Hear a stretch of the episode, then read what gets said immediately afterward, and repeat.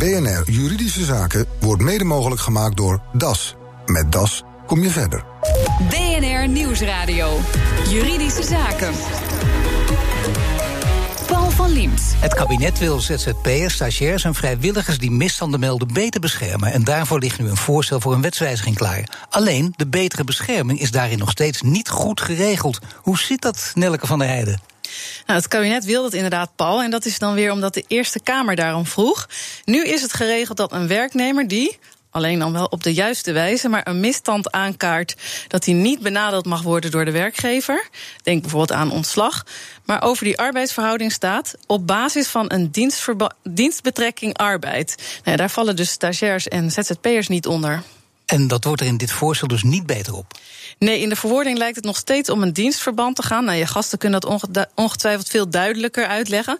Wat het extra ingewikkeld lijkt te maken, is dat in het burgerlijk wetboek 7, waar deze wijziging over gaat, dat daar nog niet goed in staat. Maar dat er in de wet Huis voor klokkenluiders daar wel iets is opgenomen voor de ZZP'ers. Ik dank je, Nelleke. En die wijze gasten, want die weten alles, eh, die zijn Anne Scheltema Beduin, directeur van Transparency International Nederland. En Wilbert Thomas, voorzitter van het Huis voor Klokkenluiders. Welkom. Ja, we beginnen natuurlijk met, die wetswij met dat wetswijzigingsvoorstel... speciaal om de ZZP'er beter te beschermen. Maar dat doet het niet. Waarom gaat het nog steeds niet over ZZP'ers? Anders maar. Nou, het gaat op zich wel over ZZP'ers en over mensen die uh, vrijwillig uh, dit werk doen of die een stage lopen. Uh, het probleem zit het erin dat het nu zo verwoord is dat het alleen een werkgever in de private sector is die die ZZP'er of diegene die op andere wijze beroepsuitoefening doet, um, ja, niet mag benadelen. En wij vragen ons af waarom is nou niet de publieke sector ook meegenomen? Ja, het is wel in de memorie van toelichting gezegd dat dat de bedoeling was, maar het staat er nu feitelijk niet. En wat ook gek is, is dat het in titel 10 van het BW staat. Dat, dat is een... Titel 10 van het BW? Ja, Mijn god, titel. hou eens op zeg. Ja, die gaat over de arbeidsovereenkomst. Oh, En dit is nou juist iets wat mensen die niet onder de arbeidsovereenkomst vallen... probeert te beschermen. Dus waarom plaats je hem dan inderdaad niet in, in titel 7? Maar laten we de eerst even pakken. Die private wereld, eh, daar kun je dus wel beschermd worden, ZZP... als je de klok gaat luiden, maar niet in de, in de publieke wereld. Hebben jullie antwoord gekregen op die vraag waar dat verschil in zit? Nee, daar hebben we nog niks van gehoord. Maar daarvoor is natuurlijk ook wel deze consultatie... Hè, om dit soort weeffouten eruit te halen. Maar zo is er nog wel een aantal. Maar wacht even, maar weeffouten. Nee, er zijn natuurlijk heel veel, maar het is toch een hele grote. Het is toch heel raar. Ik vind het heel erg vreemd, of wij vinden het heel erg vreemd dat zo'n zo'n fout erin heeft kunnen sluipen. Ja. Wilbert Thomassen van het uh, Huis voor Klokkenluiders, voorzitter ook daarvan. Ja, dan, dan weet je natuurlijk hoe dat komt.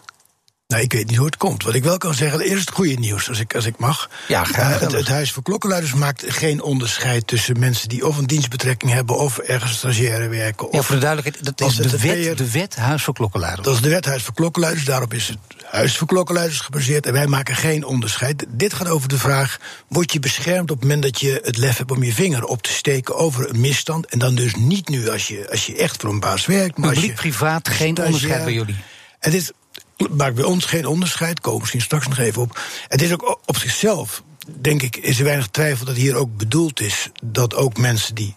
Dus als stagiaire, als vrijwilliger, als ZZP'er iets doen voor de overheid, dat hen ook die bescherming toekomt. Dus hè, ze melden wat, steken hun vinger op.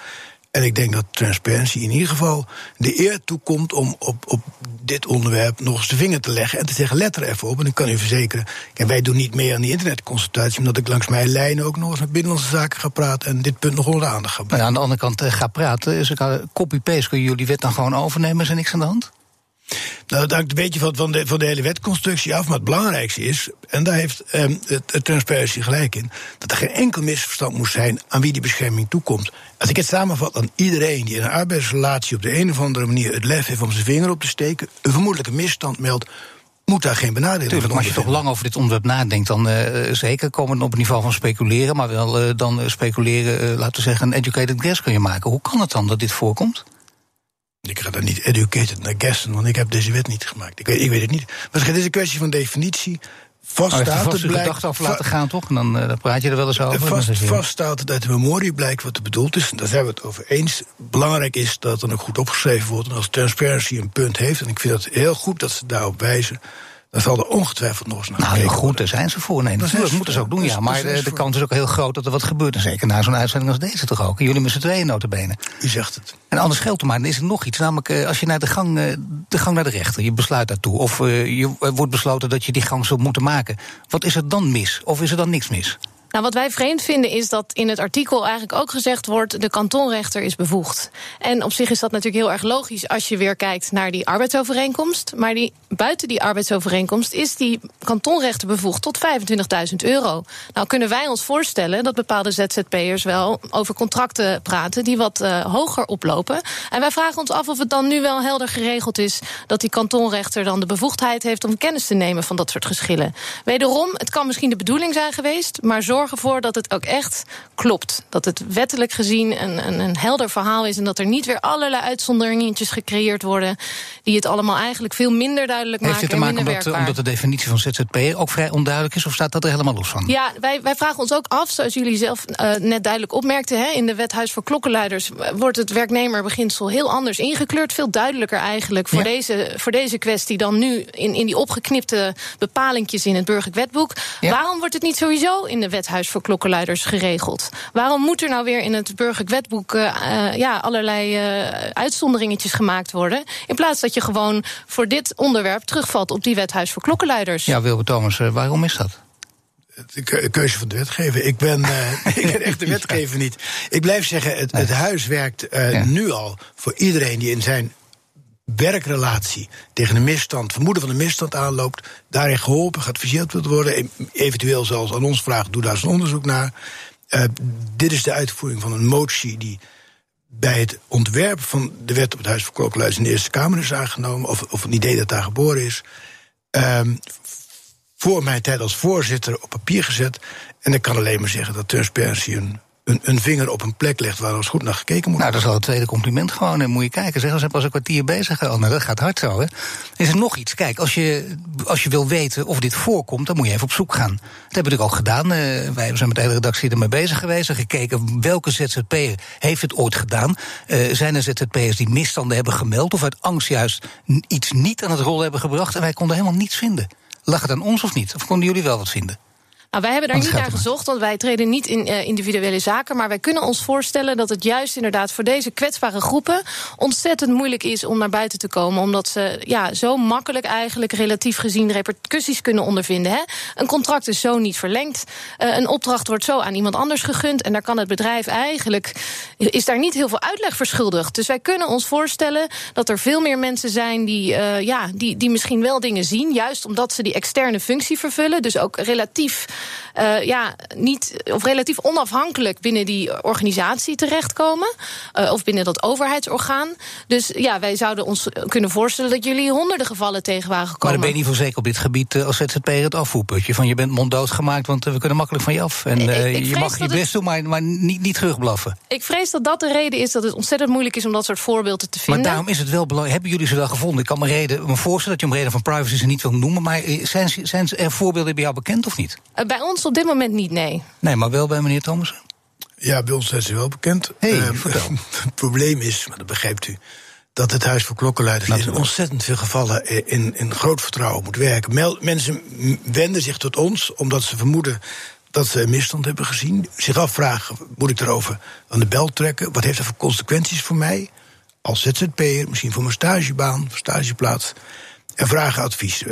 We hebben op dit moment zo'n 250 mensen waar we in feite dag en nacht voor klaarstaan. En daar zitten ook um, mensen tussen die niet een echt arbeidscontract hebben, maar op een andere basis werken. En maar, maar ZZP'ers zoals in dit wetsvoorstel bedoeld, daar zijn zaken van bekend. U kunt die, ze niet noemen om deze reden, nou, maar ze zijn wel bekend. Die mensen moeten met ons kunnen praten in de absolute zekerheid dat, dat wij uh, hun gegevens uh, met vertrouwen en in ja, vertrouwen behandelen. Ook, en dus, dus ken, daar zitten ook dit soort zaken tussen. Zeker. Maar ik, ik, het goede nieuws zei ik u al. Wij maken als huis geen enkel onderscheid tussen wel of niet het hebben van een arbeidsrelatie. Is het niet gek uh, dat soms kun je een zaak ook winnen? Hè? Andere klokkenluiders in vaste dienst zijn wel bekend. waarom is er dan niet één ZZP-klokkenluider bekend? Die gewoon ook de glorie van de aandacht wil en kijken ze en zegt: kijk eens wat ik gedaan heb. Ik heb het voor elkaar gekregen. En bovendien ben ik daarom ook een, model, een voorbeeld voor alle anderen. Nou, eerlijk gezegd uh, maakt het huis ook uh, geen zaken bekend van uh, klokkenluiders die, die niet. Die, die een gewone dienstbetrekking hebben. Dus mijn uitgangspunt op dit moment, dat kan misschien ooit eens anders worden, maar op dit moment, we zijn hartstikke terughoudend. Sterker nog, we houden onze tanden op elkaar. Als het gaat noemen niemand, dat begrijp ik. Maar, nee. maar, het gaat dus niet om de identiteit, maar wel om, om, om het verhaal, het idee. Er zijn door ZZP'ers die bescherming hebben gevraagd. Absoluut. Nou ja, dat is heel belangrijk dus, anders geldt maar denk ik om te weten. Want het zijn er dus, mag ik ook nog weten, het is, het is niet één of twee. Hè, want dan zou natuurlijk ook, uh, ja, dan is het, komt het wel voor. En dan heeft u feitelijk gelijk, maar dat is weinig. Het is wel in, in percentages uitdrukken. Ik kan niet in percentages uitdrukken, maar je kunt je heel goed voorstellen dat waar ontzettend veel met stagiaires, met, met, met ZZP's, met opdrachtnemers wordt gewerkt, dat die mensen tegen situaties aanlopen. Waarin ze denken: hier gaat iets niet goed.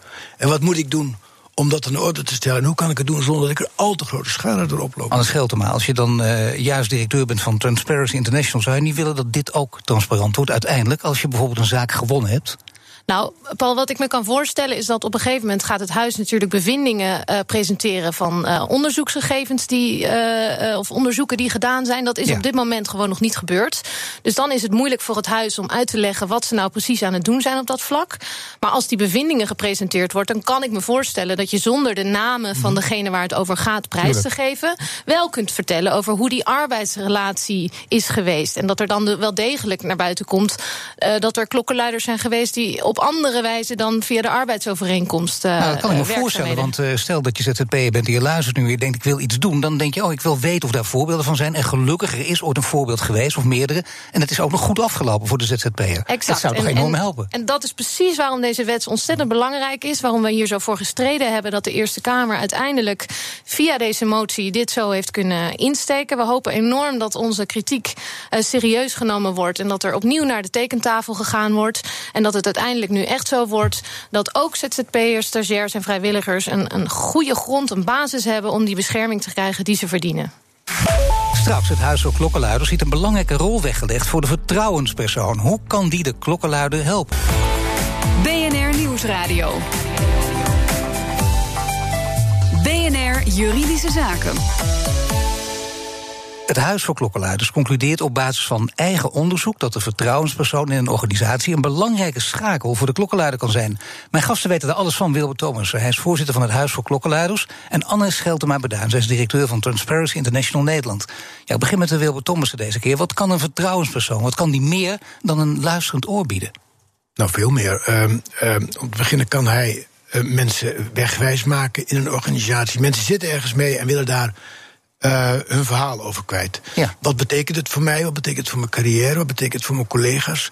Wat zal wel niet mijn uh, uh, bovengeschikte ervan zeggen, als ik het zo mag zeggen?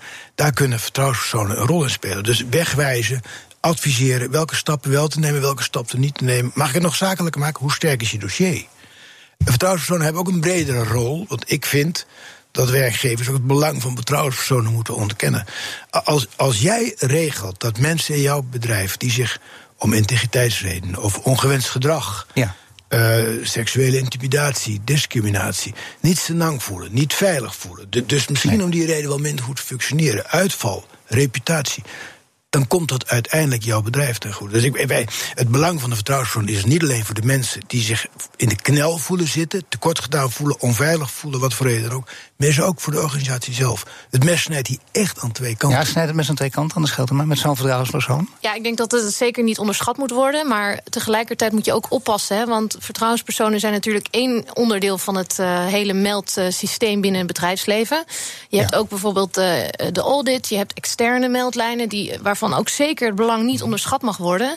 Want juist zo'n vertrouwenspersoon die heeft een deur op de afdeling en iedereen ja. ziet je daar naar binnen gaan. Dan kan je het met de vertrouwelijkheid vaak al wat, ja, wat lastiger inkleden. Dus we zeggen, kijk nou niet alleen naar die vertrouwenspersoon, kijk eigenlijk naar het geheel van maatregelen dat je als bedrijf kunt nemen om die belangrijke meldingen, zoals uh, meneer Tomeese zegt, uh, zodat je die binnen kan, zodat je die kan ontvangen en Ja. kan verwerken. Meneer Thomas, het Nou, een, een, een van, van, de, van de dingen die ons opgevallen is, we hebben er naar gekeken, enquêtes over gedaan, is inderdaad dit punt. De, de letterlijke positie van de vertrouwenspersoon. Nee, want dus niet die nee, deur oh, die op de gang. Je, daar gaat hij bij. Oh, hij gaat naar de Dus vertrouwenspersoon. niet, Wat is er aan de hand? dus niet die deur op de gang, maar faciliteiten, opleiding ook. Eh, wel degelijk toegang tot de hogere leiding. Die moet begrijpen wat de waarde van een vertrouwenspersoon is. Het moet ook niet iemand zijn die het combineert met allerlei andere taken. Je moet niet tegelijkertijd dubbele compliance. Je moet geen compliance officer of, of, of bedrijfsarts en vertrouwenspersoon zijn. Nee, Dus natuurlijk niet. Dit zijn hele belangrijke En ook punten. niet directeur en vertrouwenspersoon. Dat is ook een beetje gek, toch? Of niet? Tenzij het voor je collega-directeur is, misschien, maar anders moet je het niet doen. Dus Nee. het, het, is, het is heel belangrijk dat de vertrouwenspersoon goed, feitelijk goed gepositioneerd wordt. Oké, als het op deze manier gaat, wel overtuigd? Ja, fantastisch. Maar het aller, allerbeste is eigenlijk dat je een cultuur cultuur hebt dat je elkaar gewoon direct kan aanspreken. Dat je niet meer buitenom Nee, hoeft. Dat je gewoon bij je leidinggevende Ja, terecht kan of bij je collega. Ja, in de ideale wereld. Maar wij proberen toch bedrijven met bedrijven te spreken en ze duidelijk te maken dat dit eigenlijk de essentie is waar je naartoe wil. En zo'n vertrouwenspersoon kan daaraan bijdragen, kan daarbij bij helpen. En soms is het inderdaad gewoon niet mogelijk, want je leidinggevende is betrokken of je naaste collega. Maar het allerliefste heb je dat je dit allemaal eigenlijk op een gegeven moment niet meer nodig hebt. En dat je een Ja. cultuur hebt waarin men gewoon met elkaar praat over dilemma's en over problemen waar ze tegenaan Ja, lopen. meneer Thomas, we zitten hier eh, rustig te knikken. Maar echt rustig kunt u niet zijn. Want het Huis van Klokkenluiders wordt nu zelf onderzocht. Is daar een klokkenluidersmelding aan vooraf gegaan? Ehm, nou, niet- niet, niet bij mijzelf, maar we worden inderdaad op dit moment eh, zelf onderzocht. Kijk, eh, ik kan er niet heel veel over zeggen. Nou, ik wel. dat- Het gaat om twee misstanden. Het functioneren van het huis en ook om uw benoeming, niet eens zo lang geleden. Vorig jaar in juli 2018. Wat kunt u daarover zeggen dan? Daar kan ik heel weinig over zeggen. Maar ik wil wel dit Nou, zeggen, lekker. natuurlijk. Nee hoor. Kijk, eh, eh, eh, ik, eh, mijn, de mensen die werken in het Huis van Klokkenluis en ondergetekend... wij komen het liefst elke dag onder tromgeroffel en eh, in een bloemenhaag naar het werk. Ja, daar heb ik dat ook, is, Ja. dat, Ja. dat, is, eh, dat is nu niet het geval. Nee. Ehm, eh, het is duidelijk dat, dat het huis, eh, wat dat betreft, sinds zijn oprichting, haar oprichting in 2016, niet gemakkelijk heeft gehad. Ik zit er sinds een half jaar. We zijn met een stel mensen onze stinkende best aan het doen. Om die belangrijke taken, waar we ten volle in geloven, om die nu op poten te zetten en te gaan ontwikkelen. Hebt u zelf een slecht gevoel, een slecht gevoel over uw benoeming? nou, tegelijk- ik, ik, heb, ik heb mezelf niet benoemd. En tegelijkertijd, we zijn Nee, een jong... maar we u kunt, jong over, u kunt toch ook denken van ja, eh, nu gebeurt er wat, er is wat misgegaan. Ja, maar en, eh, laat, me, laat me één- ander ding zeggen, wat ik wel echt wezenlijk vind en echt zo voel. Kijk, we zijn een jonge club. En als blijkt uit dit soort meldingen, en dat is ook de houding die we moeten hebben, die we ook oprecht aannemen, dat er iets niet goed gegaan is, dan gaan we, ons, dan gaan we er ons voordeel mee. doen. ombudsman gaat het onderzoeken. Ombudsman en nog een commissie gaan het onderzoeken. Ik en wanneer moet het onderzoeken klaar zijn? het zijn mijn onderzoeken niet. Nee, hoop- maar ik zeg niet ik- gezegd als hoe ik- lang het gaat ik- duren? Als ik, heerlijk, als ik eerlijk ben, hoop ik dat het allemaal heel snel gaat, omdat het voor iedereen beter is dat het snel gaat. Maar, ondertussen denkt u, ik ben wel even met plan B bezig, namelijk een andere baan zoeken, of niet? Nee, want tot die tijd doen we echt ons stinkende best. Om even te zijn voor klokkenluiders, om bescherming te bieden, om te adviseren over juiste stappen. We proberen onderzoeken af te, af te ronden. We eh, doen onderzoeken naar vertrouwenspersonen. We doen onderzoeken naar meldregelingen. We doen voorlichting. Maar dat wil je ook, dat is je werk. En dat is een beetje, en- doet en- een beetje denken aan het Openbaar Ministerie. Hè? Die, En dat is- daar ligt en- ook een onderzoek en ondertussen moet je gewoon boeven En vangen. dat is ons werk. En we gaan dus gewoon onverdroten door. En als straks blijkt dat er ergens iets niet goed gegaan is, gaan we op dat moment kijken wat we daar ons voordeel mee kunnen. Nou, kijken misschien eh, wat Anders Scheltema daarvan vindt, hè, van eh, Transparency International. Dat Ja, er een nee. onderzoek plaatsvindt. Ja, Nota bene naar dit klokkenhuis. Ja, nou ja, dat is natuurlijk heel erg lastig. En we vinden het ook heel erg eh, eh, jammer dat het huis. eh, eh, ja, dat het nog maar niet die, die doorstart nu kan maken die, die, die het eigenlijk had willen maken. Eh, wat we wel zien is dat veel van de kwesties waar we nu tegenaan lopen, eigenlijk eh, hun, hun achtergrond vinden in weeffouten die in die wet zitten. Weer die- weeffouten. Ja, wederom. En dat is ook deels te wijten aan het feit dat het, dat het totstandkomingsproces van die wet eigenlijk niet optimaal is geweest. Mede omdat het eh, wetgeving is die, die, die door de Eerste Kamer zelf is bedacht en opgeschreven. Ja, dan, dan mis je toch wat kennis van hoe, hoe wetgeving in elkaar Maar is zit. het Huis van Klokkenluiders daarmee opgescheept? Nou ja, we hebben ooit een stuk geschreven. Op een scheef fundament kun je geen huis bouwen. En dat is toch wel een beetje wat er hier aan de hand is.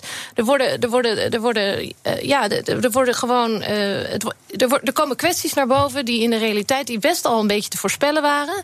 Maar waar men nu eigenlijk niet zo goed van weet hoe het nou precies moet uitpakken. Je kan je ook opvragen, eh, afvragen: was het wel juist dat de minister de opdracht gaf aan de ombudsman om dit te onderzoeken? Had de Tweede Kamer niet die opdracht moeten geven? Want dat is eigenlijk de toezichthouder Maar geweest. was dat beter geweest? Nou, dat gaat over het onderzoek naar, naar mijn huis, Ja. ons huis en naar mijn eigen benoeming. Dus ik wil daar niet, niet te veel over zeggen. Nee, dan houden we er ook over op. Maar we blijven het wel volgen. Veel dank voor jullie komst. Anders Scheltema Beduin, directeur van Transparency International Nederland. En Wilbert Thomas, voorzitter van het Huis voor Klokkenluiders. BNR Nieuwsradio. BNR Juridische Zaken.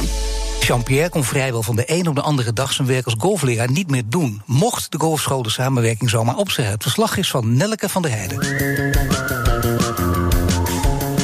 Jean-Pierre, jij bent golfleraar. En daar heb je ook een golfschool waar je als zelfstandige goed aan het werk kan. Hoe is dat precies geregeld? Ik was gewoon ZZP'er daar en ik zou alle zaken regelen omtrent bedrijfsdagen, dat heet golfclinics. En tweedaagse golfcursus om je baanpermissie te halen. En ik zou voor de driving voor het personeel zorgen en de materiaal die daar nodig zijn. In ruil daarvoor zou ik een, eh, een pacht betalen van 1200 euro. En die kreeg ik ook nog eens teruggecompenseerd voor de extra werkzaamheden die ik deed. Dat was door de afspraak van 2018. En nu is het inmiddels 2019, dus moesten er nieuwe afspraken gemaakt worden? Wat mij betreft niet. Ik kreeg in december kreeg gewoon de mededeling dat hij wilde stoppen met mijn werkzaamheden op de driving range. En uh, hij zou een nieuwe overeenkomst sturen. En dat heeft hij ook die, gedaan? Ja, die heb ik gekregen. En uh, die werd uh, bijna 9000 euro duurder. Om precies zijn 87,36. Dus eerst betaalde ik niks en nu uh, 87,36. En daarbij heeft hij ook nog uh, uh, iemand aangetrokken die ook de lessen, er zijn niet genoeg privélessen, die gaat ook pacht betalen en ook lesgeven daar. Dus moeten we het nog met drie verdelen ook in plaats van met twee. Dus mijn inkomsten gaan achteruit en mijn uitgaven gaan enorm omhoog. Ja, ik kan ook wel verzinnen dat ik het dan niet meer red. Nee, en is dat nog een optie of is het inmiddels er nog iets ernstiger aan toe? Ja, uiteindelijk wenst hij de samenwerking per 1 februari op te zeggen. En dat mailde hij me 27 januari. Klinkt uh, alsof de verhoudingen behoorlijk verstoord zijn. Dus dat is uh, op zoek gaan naar een nieuwe golfschool? Nou, kijk, in principe wil ik daar gewoon blijven. Ik heb daar mijn klantenbestand opgebouwd. En ik, ik wil daar gaan blijven. En als hij mij die lessen blijft geven en een, een, een normale pacht uh, berekent, is, het, is er uiteraard nog een oplossing. Mijn vraag is, is het mogelijk om uh, afspraken die je over een jaar maakt, het jaar erop zodanig aan te passen dat het voor uh, de andere partij niet meer haalbaar is? Roger Jansen van Kleerden en Hamer Advocaten. Jean-Pierre vraagt zich af of zijn overeenkomst nou zo eenzijdig onaantrekkelijk gemaakt mag worden... of zelfs opgezegd dat het eigenlijk voor hem niet meer te doen is. Hoe zit dat? Het is inderdaad zo dat de golfschool is een rechtsstaat in die zin dat ze een voorstel mogen doen, ook als dat onredelijk is. Als het niet wordt geaccepteerd, mag je de overeenkomst van opdracht, want dat is het wat mij betreft, opzeggen. Er zit geen waarborg in de wet, je mag per direct in beginsel een overeenkomst van opdracht opzeggen. Dus hij zal zich hierbij neer moeten leggen? Dat ligt iets genuanceerder. Enerzijds mag je opzeggen. Van de andere kant, als je daar schade van leidt, mag je wel die schade claimen bij degene die die overeenkomst heeft opgezegd. En denk je dat het kansrijk is voor Jean-Pierre? Ik neig naar ja, omdat de termijn die in acht is genomen heel erg kort is en ook verkort is. Het was in eerste instantie was het 1 maart, er is 1 februari van gemaakt. Dus hij is op heel korte termijn brodeloos gemaakt. En ik denk dat die schadeclaim wel redelijk kansrijk maakt. Oké, nou dat is dan misschien een lichtpuntje. Maar ja, hij heeft ook een netwerk bij die golfschool en dat raakt hij nu kwijt. Moet hij daar zich wel bij neerleggen? Er zijn eigenlijk twee overeenkomsten die in elkaar geweven zijn. Je hebt enerzijds de overeenkomst van opdracht. Heeft hij werkzaamheden gedaan voor de golfschool. Van de andere kant mocht hij ook voor zijn eigen bedrijfje gebruik maken van de golfbaan en werkzaamheden daar verrichten. Dus even de vraag of je die, dat gebruik van die golfbaan eruit kunt halen. Kunt zeggen, ja, die huur, die moet je nog steeds uh, mij gunnen. Uh, zo niet. Dan loopt mijn schade op en dan ga ik ook een hogere schadeclaim bij je neerleggen. Maar als hij dan toch door kan gaan, moet hij wel die hogere huur betalen? Dat hangt er natuurlijk ook vanaf wat de gebruikelijke huurprijs is. is 1200 euro overeengekomen, wordt zeven keer verhoogd. Lijkt mij een erg grote verhoging. Maar als de golfschool aannemelijk kan maken dat het normale prijs is... ja, dan zal hij dat moeten betalen. En dat zegt advocaat Roger Jansen in een verslag van Nelke van der Heijden. Heeft u ook een juridische vraag? Mail hem naar juridischezaken.bnr.nl. Dit was de uitzending voor vandaag. U kunt de show terugluisteren via de site, de app, iTunes of Spotify. Mijn naam is Paul van Liemt. Tot de volgende zitting. BNR Juridische Zaken wordt mede mogelijk gemaakt door DAS. Met DAS kom je verder.